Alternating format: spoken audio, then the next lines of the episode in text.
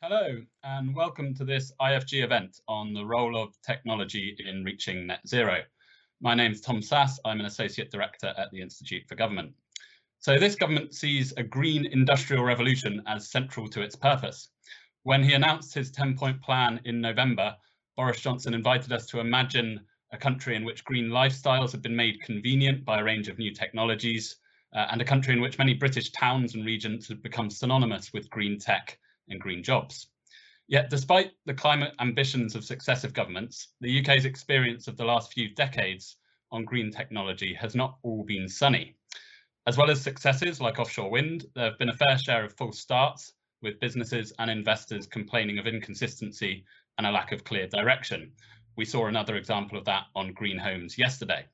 Uh, there's growing ambition in areas like electric vehicles and hydrogen towns, but the path to successful deployment won't necessarily be easy. So what does the government need to do to achieve its green industrial revolution? What should it learn from the UK's successes and failures to date? Where are the current gaps? How can it ensure changes are popular? Is there a risk of techno-optimism? Uh, we have a brilliant panel to discuss all of this. Dr. AJ Gambhir is Senior Research Fellow at the Grantham Institute uh, uh, for Climate Change and Environment at Imperial College London. His work looks at the role of technology in the low carbon transition, and he has a dual background in economics and engineering, which frankly gives him an unfair advantage in the types of discussions that we'll be having today. Before becoming an academic, he worked in the UK government in the Department for Energy and Climate Change, uh, and his claim to climate stardom is that when he was there, he helped draft the UK Climate Change Act. We might even have time to ask him about that later. Georgia Berry is Director of Political Campaigns at OVO, where she works across communications, strategy and policy. OVO, for anyone who doesn't know them, are a green energy company set up in 2009 with a focus on renewables and smart technology. Uh, in 2010, it acquired the retail arm of SSE, becoming one of the UK's largest suppliers with over 5 million customers. Before joining OVO, Georgia worked for Theresa May as a special advisor for energy and infrastructure in the number 10 policy unit. And finally, Jurgen Maier. Jurgen will be a familiar name to many of you. Until the start of last year, he was CEO of Siemens UK. And during his 33 years there, he held several senior roles in the UK and Germany. Under Jurgen's tenure, Siemens made several big investments, including 80 million uh, to build a wind turbine blade factory in Hull, which opened in 2016, creating a thousand jobs. An engineer by background, he plays an active role advising businesses and supporting UK industry.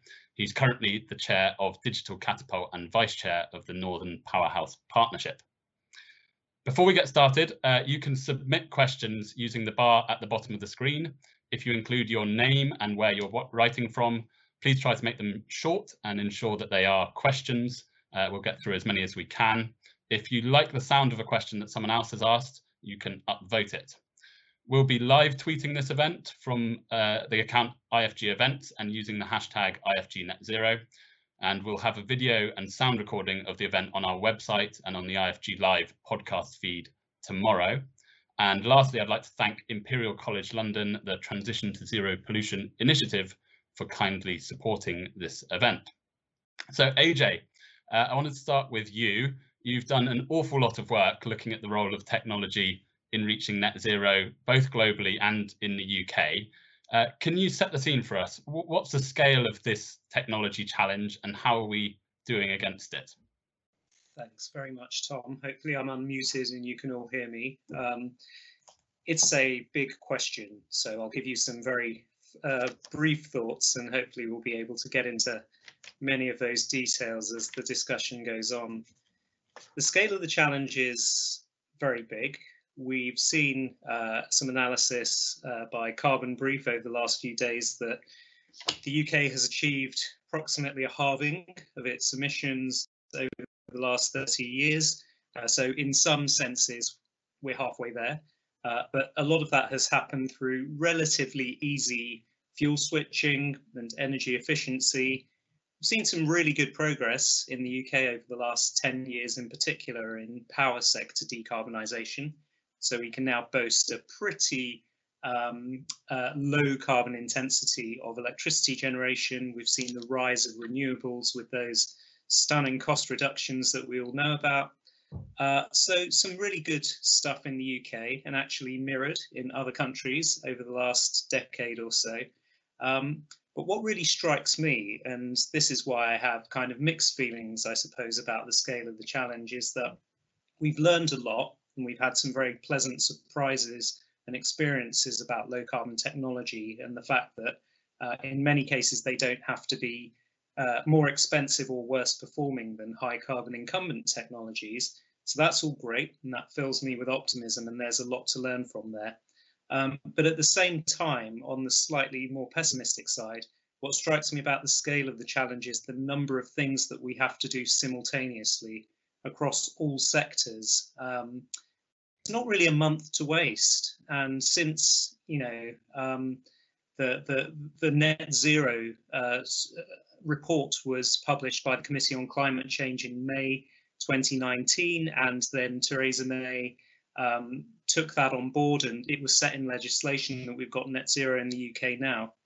We have wasted a lot of time and we all know one big disruption of why. We all know one big disruption of why we've had um, uh, our attention drawn elsewhere, if you like, for the last year. Um, but every day counts now. There's such an intricate web of things that needs to be done to decarbonize every sector, as I say simultaneously, that I think the scale of the challenge is huge. It's not insurmountable, um, but, uh, and we'll get into this, I'm sure, as the discussion unfolds. We need to see a step change, a real step change in uh, ambition led by the government in the UK uh, and you know definitely in other countries as well. So I'll offer those as some opening thoughts. I'm happy to delve into detail as we go on. That's brilliant, and that's a really good sketching of of the overall challenge. And just in the UK, in terms of where you see the gaps. I mean, we've we've got this kind of ten point plan from the Prime Minister. They've said, you know, this is not a net zero plan, but it's a it's a sort of initial document. Um, do you see the gaps as more in those sort of foundational areas, uh, foundational areas in the energy system, in the sort of looking at the role of hydrogen, or do you look more at specific sectors? So we want to kind of get towards this switch to EVs, and do you think there's a big gap there? I think definitely uh, uh it, it's a significant element of both. You know, we've got a technological pathway or technological pathways which are becoming increasingly proven as the days go on for things like light duty vehicles. So 10 years ago, we would be very doubtful about whether electric vehicles could um, decarbonize the, the, the, light duty vehicle transport sector, but now we're much more confident that, that they can. There's been so much good work done in the scaling up of lithium ion production facilities, making electric vehicles longer range and more attractive compared to combustion engine vehicles. So we've got technologies that um, can do the job in certain sectors, but we need to see much more. Uh, we need to see a greater sort of driving force, if you like, behind those technologies. And things like recent announcements of yet again cut, cutting the, the subsidies for EVs, they don't really encourage me that the government's understanding the power of these technologies to really accelerate the transition. But then at the same time, we've also got these, what you describe as foundational technology areas. And, you know, there are encouraging signs coming out of the government that they understand these technologies. So just looking at the, the low carbon industrial strategy that was released on, I think, the 17th of March, so uh, less than two weeks ago, that talks quite, quite well about hydrogen and its potential role, uh, about carbon capture and so on. So the talk is there and the understanding is there there's even an understanding of the level of investment that's needed, but we do need to see those pounds uh, flowing in the right direction for us to have a sense that these are credible um, storylines about how we decarbonize those sectors like industry, uh, mm. where we haven't made so much progress recently. Brilliant. And just before turning to Jürgen, um, so you mentioned there the role of hydrogen, and it seems like we spend an awful lot of time in this area when discussing this topic, talking about electrification versus hydrogen, how big a sense is the UK going to go down this hydrogen path? Do you think they've done enough to kind of set out a kind of clear pathway about the direction they're moving in on that question? Yeah, no, thank you very much. Um, I think this is a really complicated question, actually. Um, I don't blame the government for not having been as clear as it could be on electricity versus hydrogen because there are many uncertainties there um, you know, we are seeing a falling cost of uh, electrolyzers to um, produce hydrogen. And so there is the promise of green hydrogen, particularly with falling renewables costs as well. Although green hydrogen is still not cost competitive with uh, blue hydrogen, you know, the, the hydrogen produced from fossil sources with carbon capture potentially. So uh, there are lots and lots of questions that need to be answered through uh, clusters and pilots and demonstrations over the coming years. Uh, I think the clarity needs to come quite soon. As I say, though, I, I understand why it would potentially be unwise for the government to say, look, we're going to do X percent through hydrogen, we're going to do Y percent through electrification. Um, there, there, are lots of things we need to find out still about those. So they're making the right noises about the, the potential importance of these technologies, but we do need to start seeing the emergence of clearer signals over the coming few years, I think. Brilliant, thank you for that. Uh, Jürgen, so you've looked at this from you know a long career in, in business and industry. Um, what makes the difference to businesses and investors in terms of the approach from government? Yeah, thank you, uh, Tom, and uh, great to be uh, great to be speaking here at this uh, this event.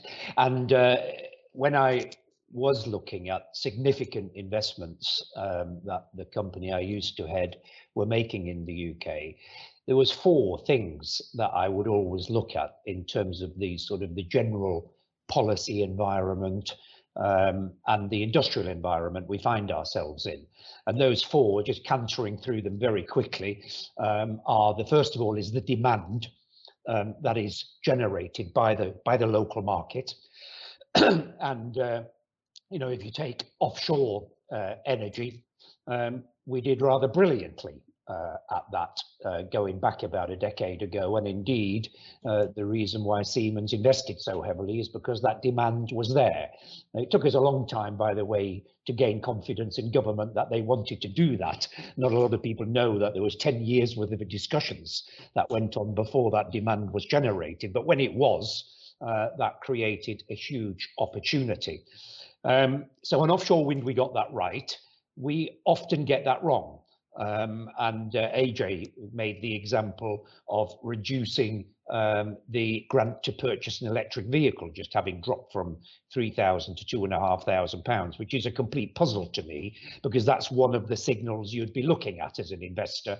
And indeed, if you're in Germany and France, you've got very, very generous scrappage deals uh, that make that sort of investment uh, or gives you more confidence for that investment. So one is all around the demand side. The second area that uh, um, I always looked at was scale.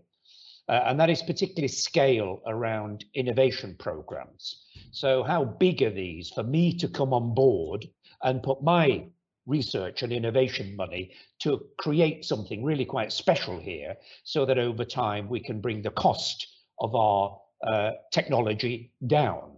Um, and in this area, we generally do quite badly. Um, even on offshore wind, we didn't scale our innovation ecosystem enough. Yes, we've got the offshore renewable catapult.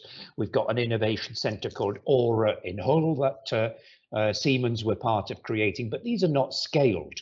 And that is why the UK is still an importer of technology, even on offshore wind energy. And unless we do something very different, we will end up being importers of electrolyzers, um, of um, um, certainly uh, electrical uh, vehicle uh, drivetrains and batteries and all of those sorts of things. So scale is particularly important.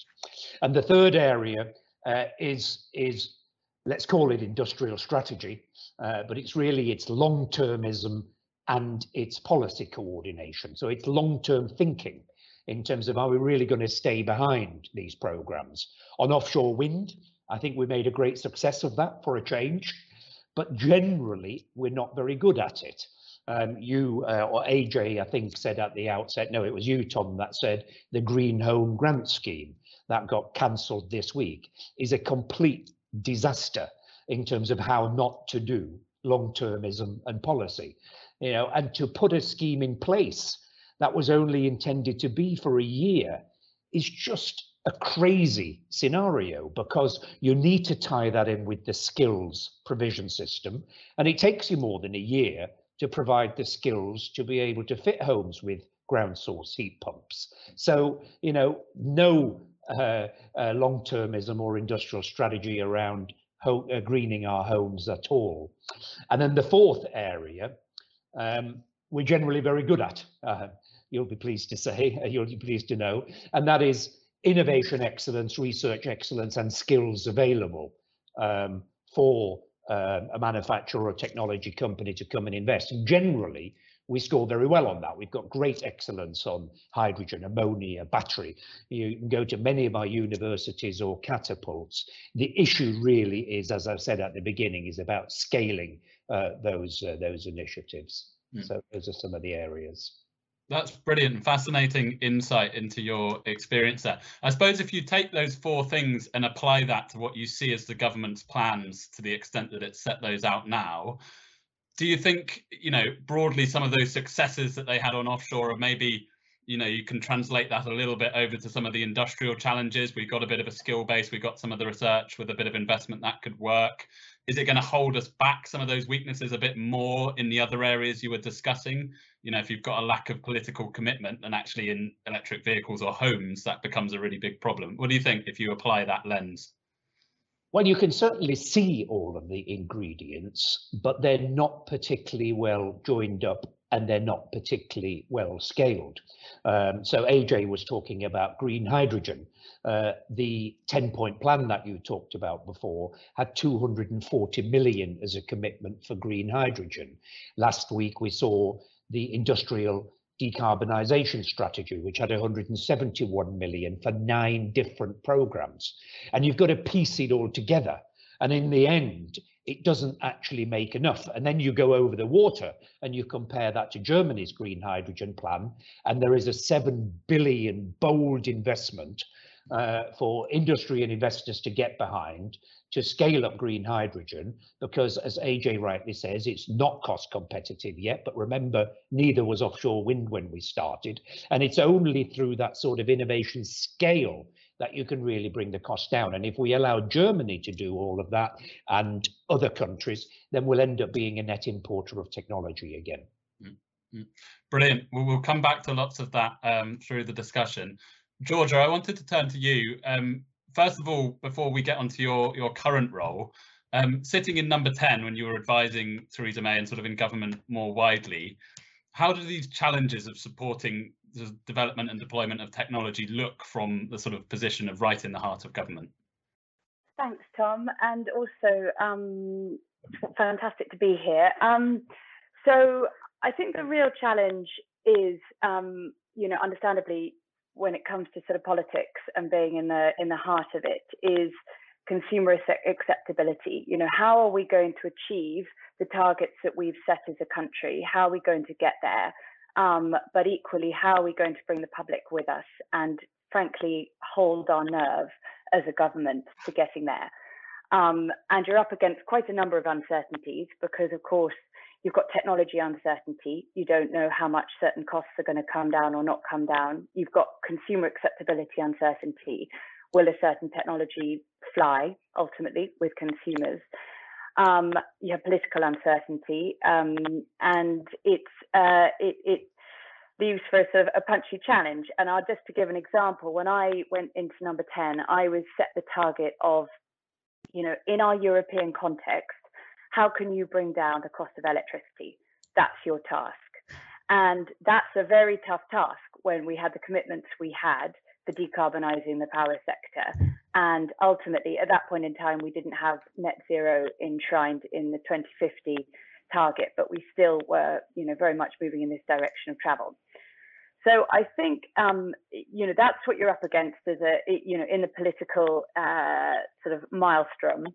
What I would say is, um, you know, so reducing that uncertainty as much as possible is essential. And I think net zero, well, the Climate Change Act initially, fantastic. And then net zero has really helped reduce uncertainty in one direction, which is that we know that we have to reach these targets. So, at least from a policy setting perspective, you're not spending a lot of time trawling through the debate of are we going to go back to coal or are we going to do X or Y? You know, you've at least got clarity of direction, which is fantastic. Um, I think the next uh, you know, question really, and where it's more tough, oh, you know, tougher for politicians, is this question of cost. And the 10 point plan is, I think, very exciting. It's a bold ambition. You know, it's a range of um, sectors, targets, etc. That, again, you know, provide direction of travel.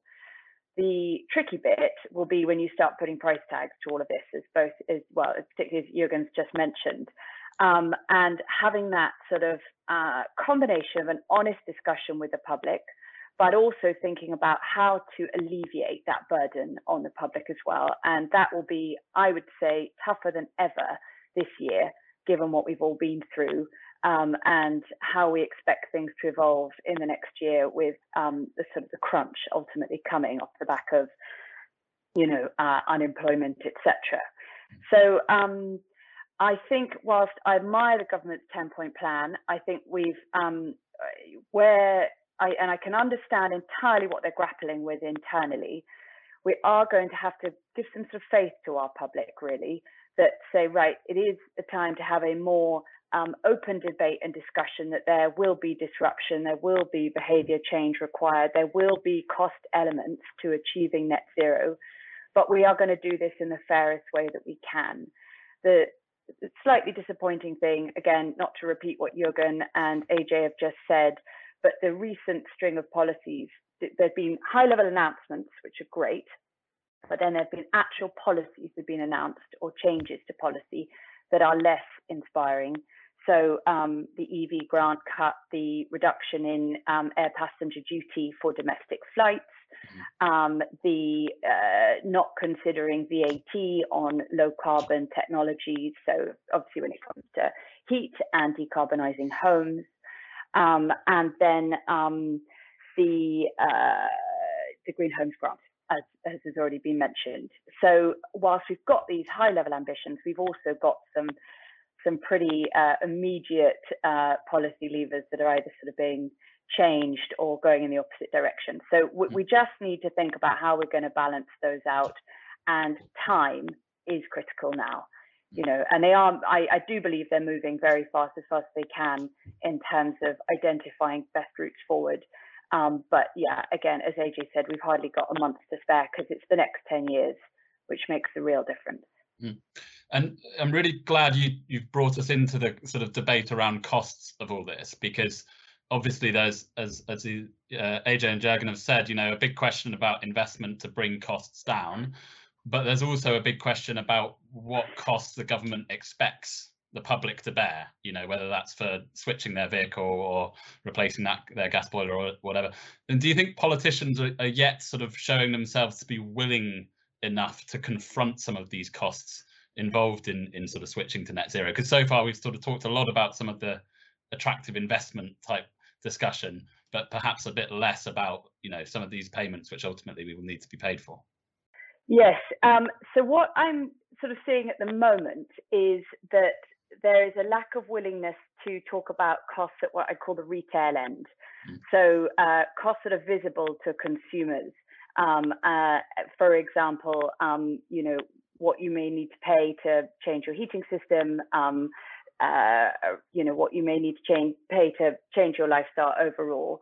Um, I think that that doesn't mean it's not going to happen, um, but it's a, it's it's basically a timing issue, I think, and no one is going to sort of take that on right now. Um, take it back to my point that ultimately we're going to have a have to have a frank conversation with the public that there is cost involved, but that we are going to do, or the government's going to do its best to make that as fair and as just as possible. Um, what I would say though as well is um, I do think there is an enormous amount that can be done to reduce that burden on households, and that's not just about sort of price tags or government paying up front. Uh, you know, I don't actually agree with sort of full grant-led schemes overall. I think that grants can play a, a, an incredibly important, critical role, but I don't think they should ever, you know, play the entire role.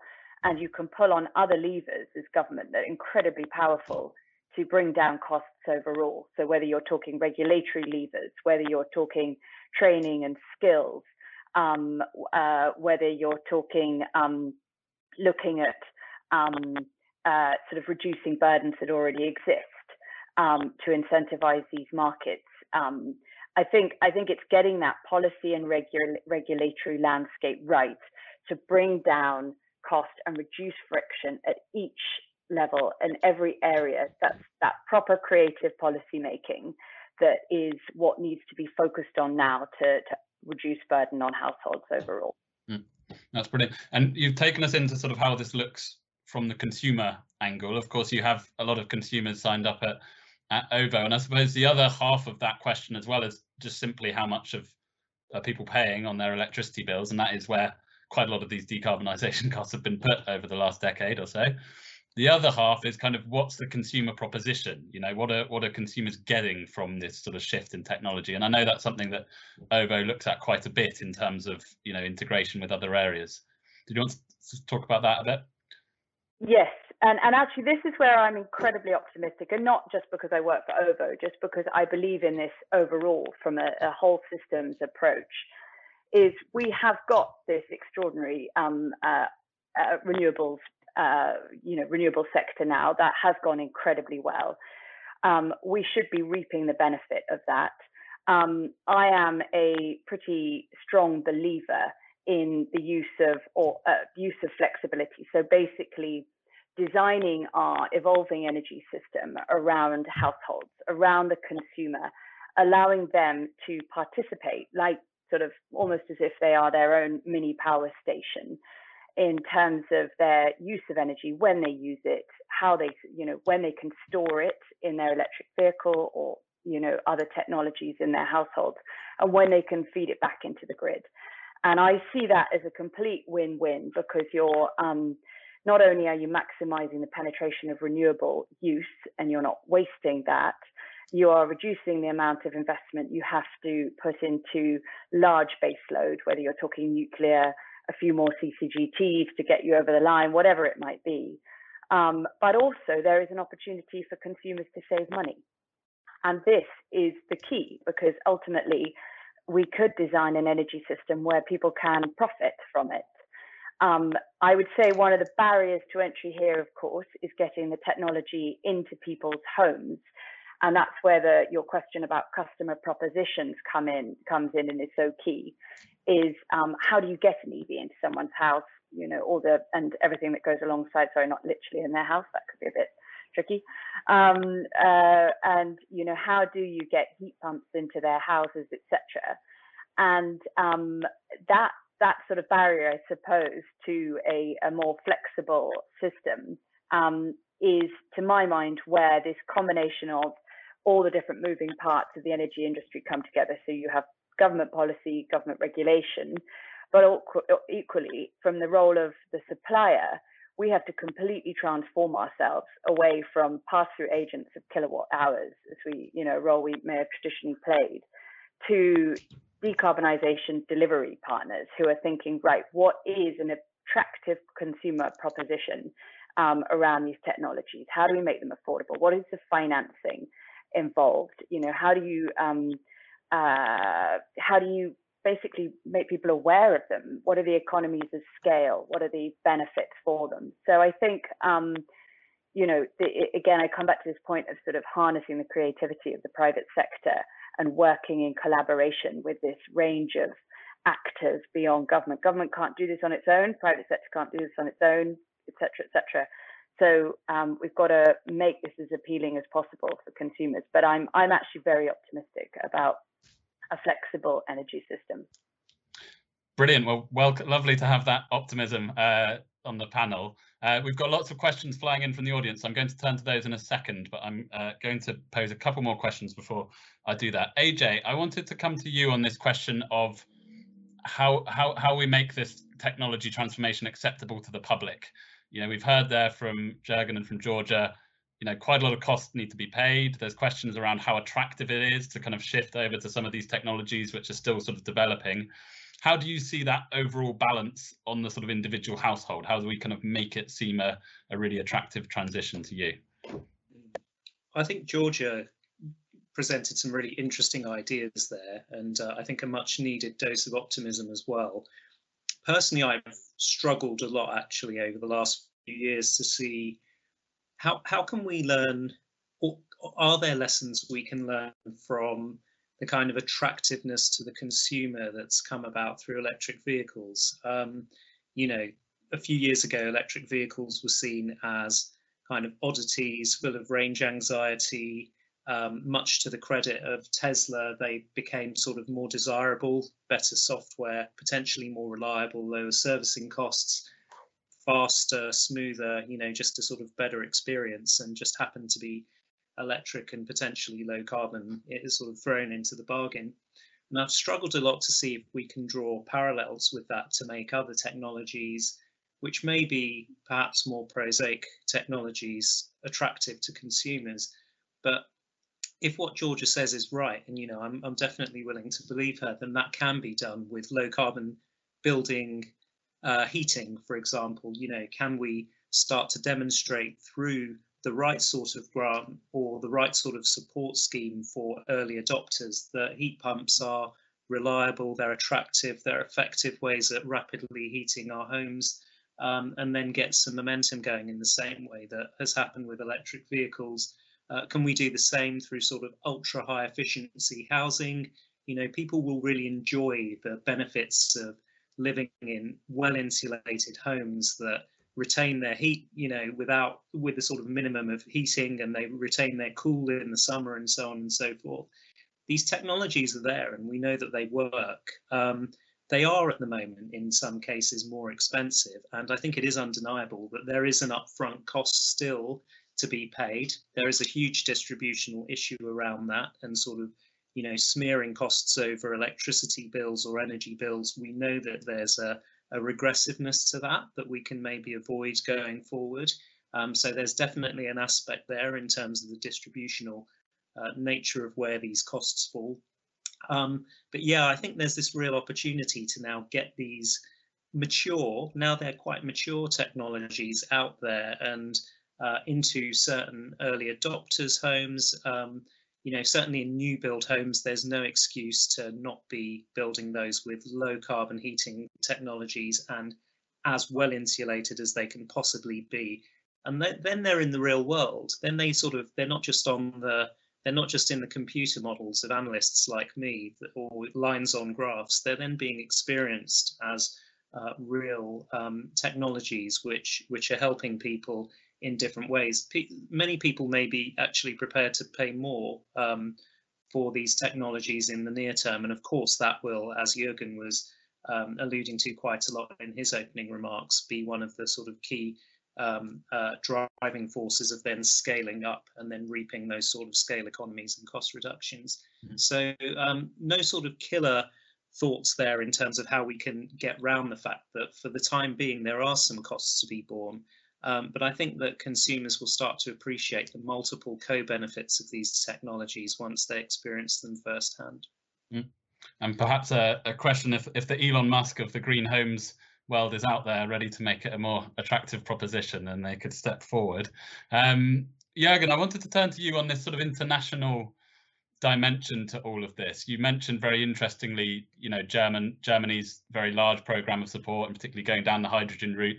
And there's quite a big sense in which no country is going to make choices about low carbon technologies in isolation. You know, all of the choices the UK makes are in a much bigger context. There's what China's doing, there's what the EU is doing. So, I mean, how should the UK see that problem? Because it's are there some areas where actually it should think other countries are much further ahead of us, not not worth us getting involved, or should it just always be thinking how can we sort of domesticate the the, the greatest benefits here? Because you, you said that didn't quite happen with offshore. Yeah, well, it seems to me that you know, the key technologies that are going to help us decarbonize in the medium term, and by medium, I sort of mean, you know, to reach our goals by 2050. That's medium term for me, because that means you've got to be implementing at scale by 2030. And it seems to me the technologies that are going to create that are, are known now. So this is not the debate about picking winners which I think, you know, we spend far too much time on. We know which the winners are going to be. Um, and it's going to be at the generation end, it's going to be uh, hydrogen, a combination, of course, um, there of also still needing some gas and carbon capture. Um, and at the demand end, it's going to be technologies like ground source heat pumps, like electric vehicles, hydrogen vehicles, actually, I don't think we talk enough about. So we know what the key technologies are going to be. So therefore, it's just a choice as to how much of a global leader do we want to be in those? You know and your point is absolutely right tom. You know we are not going to be the leader on any of those um, but you know, are we going to be amongst the leaders and, uh, and and develop them? I mean, there's maybe one slight exception to that, and that is tidal energy. That's actually one of the questions that has come in. Um, now, I don't actually think tidal energy in the scale of things is going to be anywhere near as big as offshore energy or as hydrogen, but there is an opportunity um, for for tidal, and the UK seems to be in a pretty strong position given our coastline uh, to develop that more and then become a developer of the technology and an exporter of the technology uh, as well. So, but it's just a question of how much we want to scale and develop these technologies. And I think we should be scaling them all a lot more.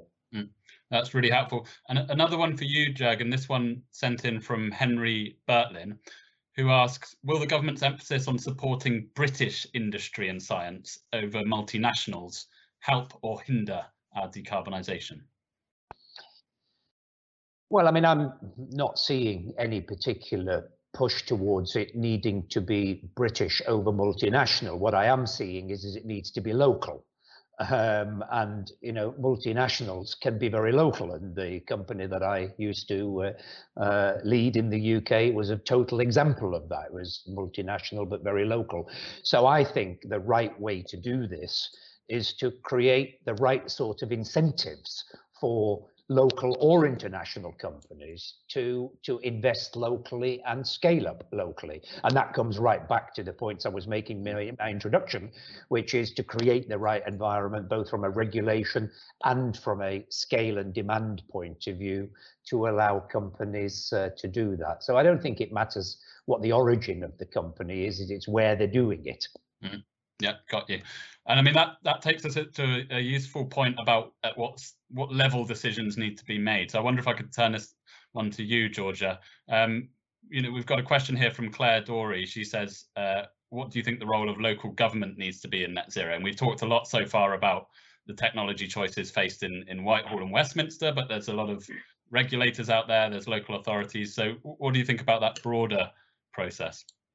I think it's a really it's a it's a key question. Um, so I would say just at the just coming sort of back to basics at the top level, my my personal view is that we need to even at sort of you know when it comes to Westminster need to join the dots more about the power of local uh, you know and the role of local in achieving net zero and we should start as a you know bit of a no-brainer to set up the equivalent to OLEV, you know, the Office for Low Emission Vehicles, um, but for heat, so um, decarbonising our homes. But of course, being a um, combination of the business department, BEIS, and MCHLG, I can never quite say that one right. okay, okay. Yeah. yeah. um, uh, just as a as an absolute starter to recognise that you know we are moving into sectors now um, but you know, for example, decarbonizing decarbonizing our homes, which is really about local solutions. Um, and then, in terms of decision making, I think um, you're still going to need uh, central government backed programs to drive scale, innovation, etc., in these areas. So whether you're talking grants around heat pumps with the Clean Heat Grant coming up, whether you're talking um, major regulatory signals. So for one, um, uh, I would see that, you know, uh, from 2030 onwards, off gas grid homes, no brainer that they shouldn't have um, gas boilers in them anymore or EPC uh, rated C homes and upwards. You know, these are the kind of more heat pump ready homes. So you can do all of that from a government level, um, wide scale um, training skills, etc. But when it really comes to kind of homes and people allowing that disruption um, into their houses, changing the way they do things, the way they've done things for years, um, there's two things, two massive advantages to local. Firstly, you're far more likely to trust something if it's coming uh, in your direction locally. So whether you're saying, you know, you're hearing it from a trusted local engineer, whether you're hearing it from your, um, you know, your sort of your or your local council has a specific program relating to it, something that you know already, because it is quite unnerving um, making these change, you know, adopting these technology changes. So there's the trust element of and the power that local um, uh, local actors have, but then there's also the reduction of friction costs.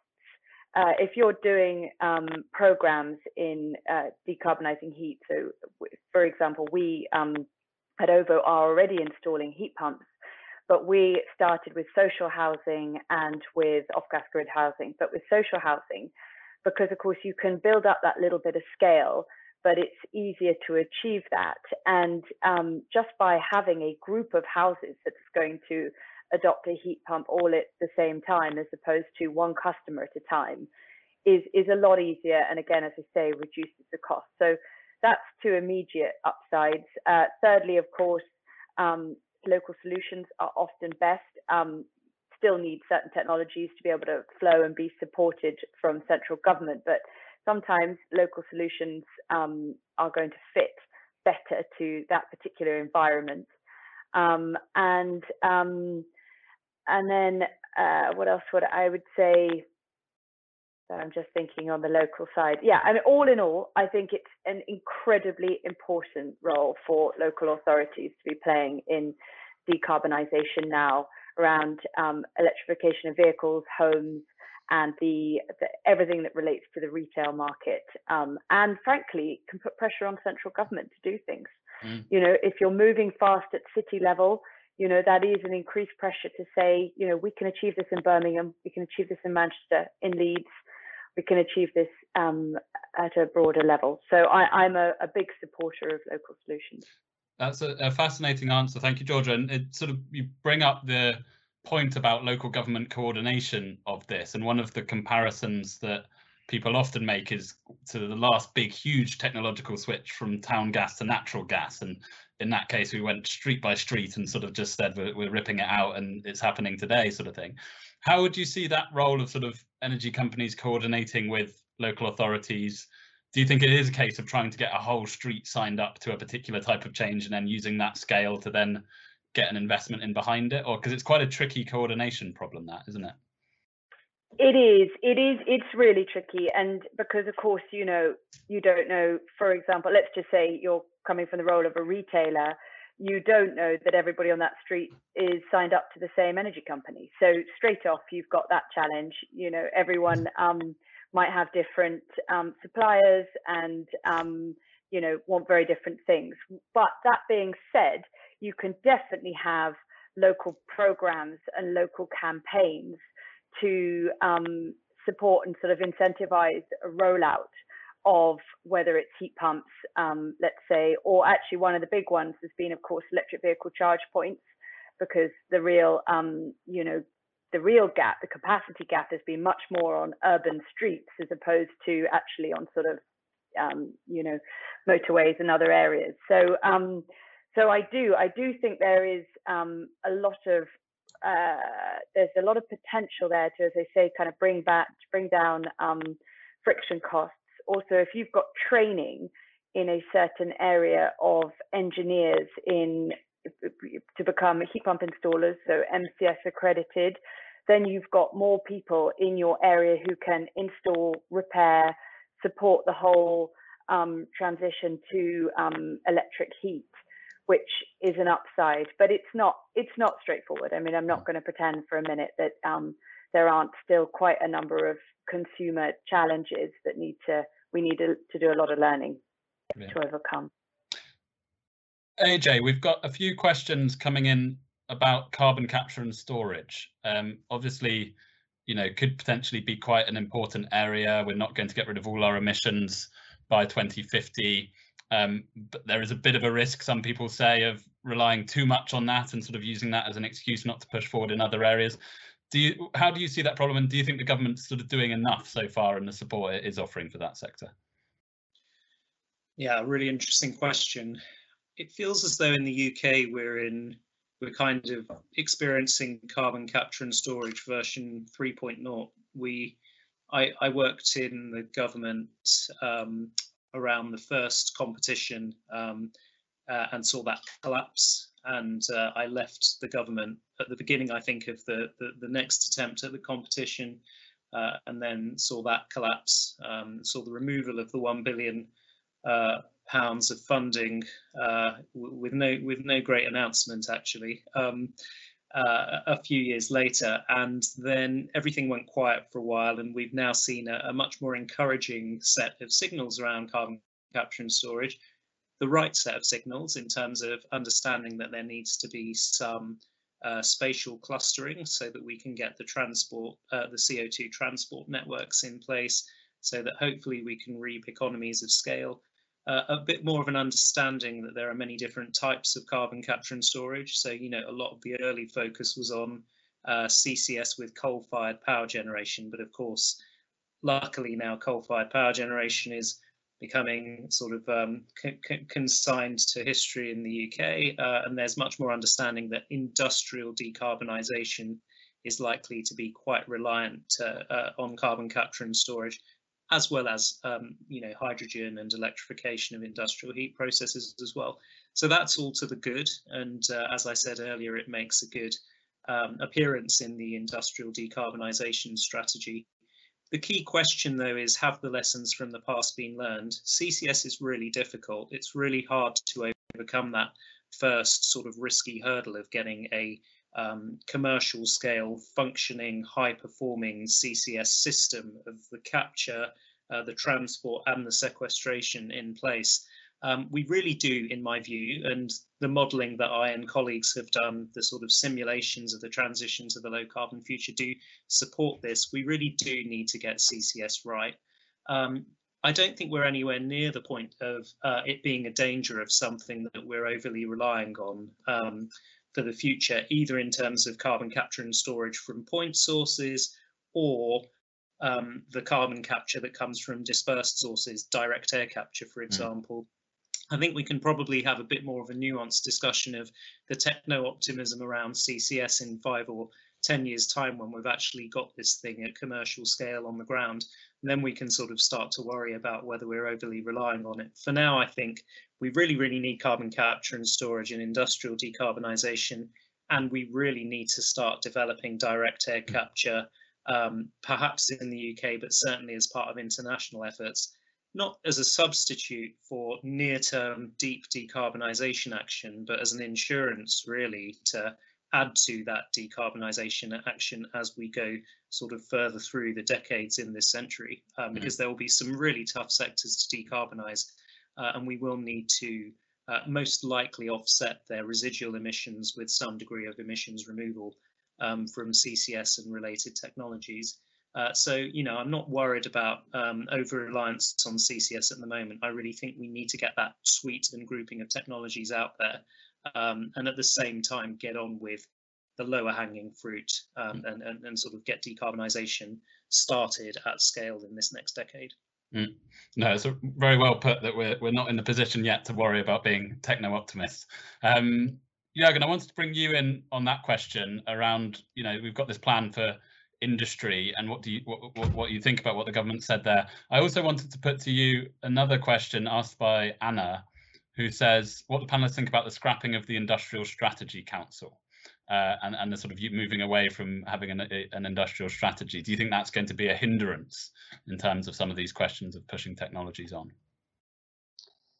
Um, well, I, I sat on the Industrial Strategy Council, um, so and uh, and I'm not a great fan of it being scrapped because actually, I mean, what will happen is it will just transition into something new, um, and what it will transition into is is the new Build Back Better uh, plan for growth, or at least that's what we're being told. Um, but again, this is all just the wrong signals to the marketplace about um, long-termism and about strategy. Um, and uh, you know, and we now have to uh, to, as a as a business community, we now have to engage with government to make sure the new Build Back Better plan is more strategic, is more, more coherent, and we drive it forward. So, and I have no doubt that we will get, you know, a rewrite and uh, and it will look slightly different. But it's just, you know, we're not very good at long termism. Yeah, I've actually written a blog on it this morning. It's on my blog site. So uh, if you're interested, go and have a look at that. jurgenmaier.co.uk.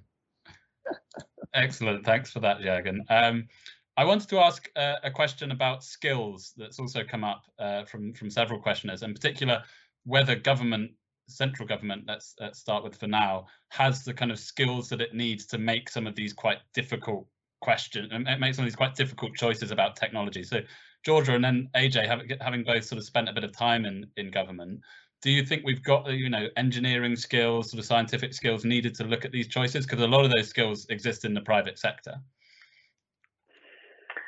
Uh, so that, that's a that's a very good, very tough question. I mean, obviously, uh, it's also slightly depends on kind of timing because, of course, you know who's in there at what point. Um, my experience is um, as much as possible, we need to draw on the, um, you know, the scientific skills that we have across the board in the country. They don't all necessarily need to work for government or be within government, but um, they are really, really complicated questions, complicated decisions, um, and they should not be made lightly. Um, and there should be rigorous checks and balances, and they should, in terms of the amount of sort of political sway that um, is at play, and the whole sort of, you know, uh, yeah, the sort of the politics of it needs to not overwhelm what is clear science, what is evidence based, you know, data backed, rigorous um, research to guide directions of travel. So I think, eh, do we have the resources in the country? Unquestionably, um, and it's just making sure that um, that we use them appropriately. Hmm. Um, uh, and in terms of the current makeup of government, I, I don't think I could comment of hmm. uh, you know right now. But um, I think we just have to make use of what we've got. And AJ, I mean, you're you're at the Grantham Institute, which is obviously a sort of leading centre for looking at these quite complex questions and doing the modelling. You were in government when DECC still existed, and you know you had a sort of centre for that kind of thinking in government at the time. Do you have a sense on whether you know you think you you look at what's coming out of government and think you know they've got the the kind of knowledge and expertise that they need in there?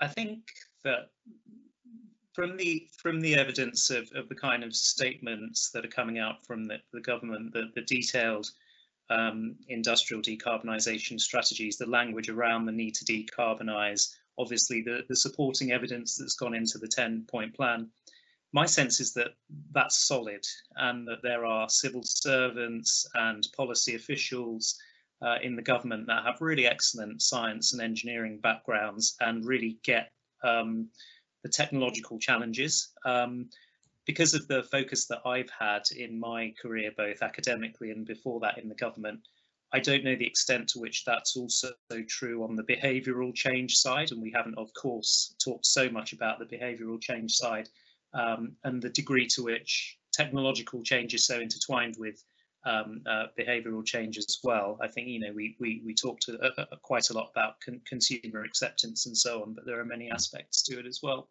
Um, I think what I worry about perhaps more is whether there is the commercial and project management experience within government to uh, undertake this incredibly complex and holistic transition that we need to undertake. And I think I go back to my opening comments where the thing that um, perhaps gives me the greatest sort of sense of pessimism or doubt about the transition is the number of moving parts and the sheer complexity of things that need to happen at the same time. So I think that that commercial and project management set of skills is um, something that if the government doesn't have, it needs to get pretty quickly. Uh, and then the final point is I don't know so much about the sort of skills around uh, net zero and decarbonisation at the local government level, but I'm convinced by George's argument that the local level is incredibly important here. Uh, you know, a number of local authorities have declared climate emergencies and there's evidence that they are starting to get this. Um, but I would really like to hope that there will be a, a rapid upskilling of um, uh, local government officials in this area as well. Mm. That's a really good point, and it's a point that we've discussed a little bit in some of our research on this too. We're coming up to the end of time. I wanted to throw one more question at you, AJ, and then I'm going to come to Jurgen. So the final question, AJ, was just about this concept of sort of systems approach, systems engineering. You often hear sort of engineers say the net zero challenge, it's not just about supporting a range of different technologies, it's actually about these technologies coming together and being integrated and, and, and taking a sort of full systems approach. Um, that's easy to sort of say in a sort of, you know, from the outside or, or from a sort of looking at a model that an engineer might create. How do you actually go about achieving that if you're sort of sitting in government? Do you think it, it requires a different kind of approach um, to the one that we're seeing at the moment? Yeah, it's a really complicated question. I'm really keen to to hear from from more from Jurgen, so I'll be quick on this. I think um, you know, we need the phrase "we need systems thinking" is is a sort of a bit of a cliche, really, and it needs quite quite some degree of substantiation to be meaningful. I think that um, we need a lot of joining up across government departments because there are so many departments that are responsible for different bits of decarbonisation of the energy and agricultural and land systems in the UK. Um, you know, there needs to be serious reflection going back to my earlier points on the sort of project management angle around whether there needs to be a, a very sort of holistic delivery body uh, for, for net zero. Um, it can't be left to, to, to fall just to, to individual departments to, to deliver different parts of the system together because they will end up uh, with trade-offs and clashes and so on and so forth. So uh, I think and hope that there's serious thinking going on in the government around you know, how can we have some kind of central delivery body that doesn't um, uh, let anything slip and is making sure that one department's um, progress on decarbonisation of one part of the system is not conflicting or contrasting with another part. So I'll, mm. I'll leave it there. Mm. Brilliant. Jürgen, I'll come to you on that, and then I'm going to give each of my panelists uh, a chance to say what is the one thing they would like to see from government in the sort of next sort of months that would that would show they're serious about this question of technology and, and net zero. But first, if you wanted to come come back on that question of systems approach. Yeah, I mean, I totally agree with uh, with AJ, and actually, I mean, allows me to finish with some sort of uh, you know positive uh, um, um, commentary, which is that uh, you know systems integration is something we in the UK are very good at. Um, you know, we're not often the creators of some of the core technology, um, but in terms of integrating the technologies and putting the software around them and putting the systems together, I think we're, we're, we're generally pretty good. And I think that is a capability we should look to strengthen and is a capability we can export as well. Um, one thing that I do think we need to do more of is to be open-minded more between the different technologies. There was one question in the chat about you know, hydrogen um, versus electric and uh, particularly talking about cars and Elon Musk. Well, you know, for me, this is not versus, it's and. Um, and I and I'm convinced we're going to need hydrogen cars as well as electric cars. And indeed, i am advising a company, a hydrogen car company called Riversimple, um, and uh, the Riversimple hydrogen car weighs less than the batteries in a Tesla. Um, now, I just say that because, you know, if everybody wants to put a Tesla and charge it um, at high capacity in their street in London, then the grid is not going to be able to cope with it and the energy demand won't cope. So you're going to have to have different approaches for uh, for different uh, for different scenarios and we need to be very open-minded to those and plan our systems around around those different scenarios. Mm. And what's the one thing you'd like to see in the coming months, Jurgen, if I can put you on the spot? Um, well, I think it's around these technologies that we're talking around to see a more coherent, long-term and scaled strategy uh, to really give the uh, confidence for uh, investors to uh, uh, to come on board and invest at scale. And if we do that, then I think we can absolutely uh, create the technologies to meet our net zero targets. Great. Uh, so high hopes for the government's net zero plan when that comes out later this year. Georgia, what's what's your one final calling parting shot? Uh, my passing shot would be, um, well, twofold if I'm allowed. Um, firstly, just to actually really back up what AJ said about coordination between all the different departments, all the different areas. Decarbonisation is so intertwined, they can't be treated as separate issues. So so that one. Um, and then actually looking um, or thinking very, very seriously about how we are going to get ourselves off gas. Um, gas will play a role in certain areas for a little while. How are we getting off gas? So, I mean, clear signals to the market that gas for use in domestic heating is no longer going to be acceptable beyond uh, 2030 or not far after that. Um, and, you know, whole uh, how are we going to move our whole economy away from gas? So my personal uh, sort of economic policy that would back that up is, um, you know, I have to admit I am a fan of properly pricing pollution, and that should also um, include uh, domestic gas ultimately. So that that would be mine. Okay, um, AJ. Well, I'm glad mine's complementary to both of those, with which I really, really strongly agree. Um, but quite simply, it would be meaningful investment from the government in the billions. Um, quite frankly, sick of scratching through, um, you know, Rishi Sunak's budget statements and trying to add up the few million here and the few million there. And goes back to what Jürgen, I think, was saying at the beginning and you know maybe it all adds up to 100 or 200 million and then you look over the continent and you see these serious multi-billion investments which is what's needed it shouldn't all be done by the government far from it but meaningful investment at the order of billions is what's needed to crowd in the, the, the big investment from the private sector that's going to make this happen i know it's easy for me to say, I know I don't have a massive, massive post-COVID budget to pay off, but nevertheless, if we are going to have a green recovery from COVID, then this is the way to do it. Thank you, AJ. Uh, brilliant. So um, fantastic shopping list there for the government uh, to focus on, and also a really rich discussion about where the UK can seek to leverage some of the advantages that it does have uh, on this question of green technology. Um, that's all we've got time for. Uh, thank you very much to a brilliant panel. Uh, thank you to you for questions. Thank you to Imperial College London, the Transition to Zero Pollution Initiative for sponsoring this event. Uh, a couple of things to flag. We've got a report coming out later this week on heat decarbonisation, some of the past policy failures there and some ideas for what the government might do to accelerate that. Uh, we've also got some work upcoming in the next couple of months on how to support the green recovery, picking up on that last point of AJ's. So do watch out for those uh, and goodbye for now.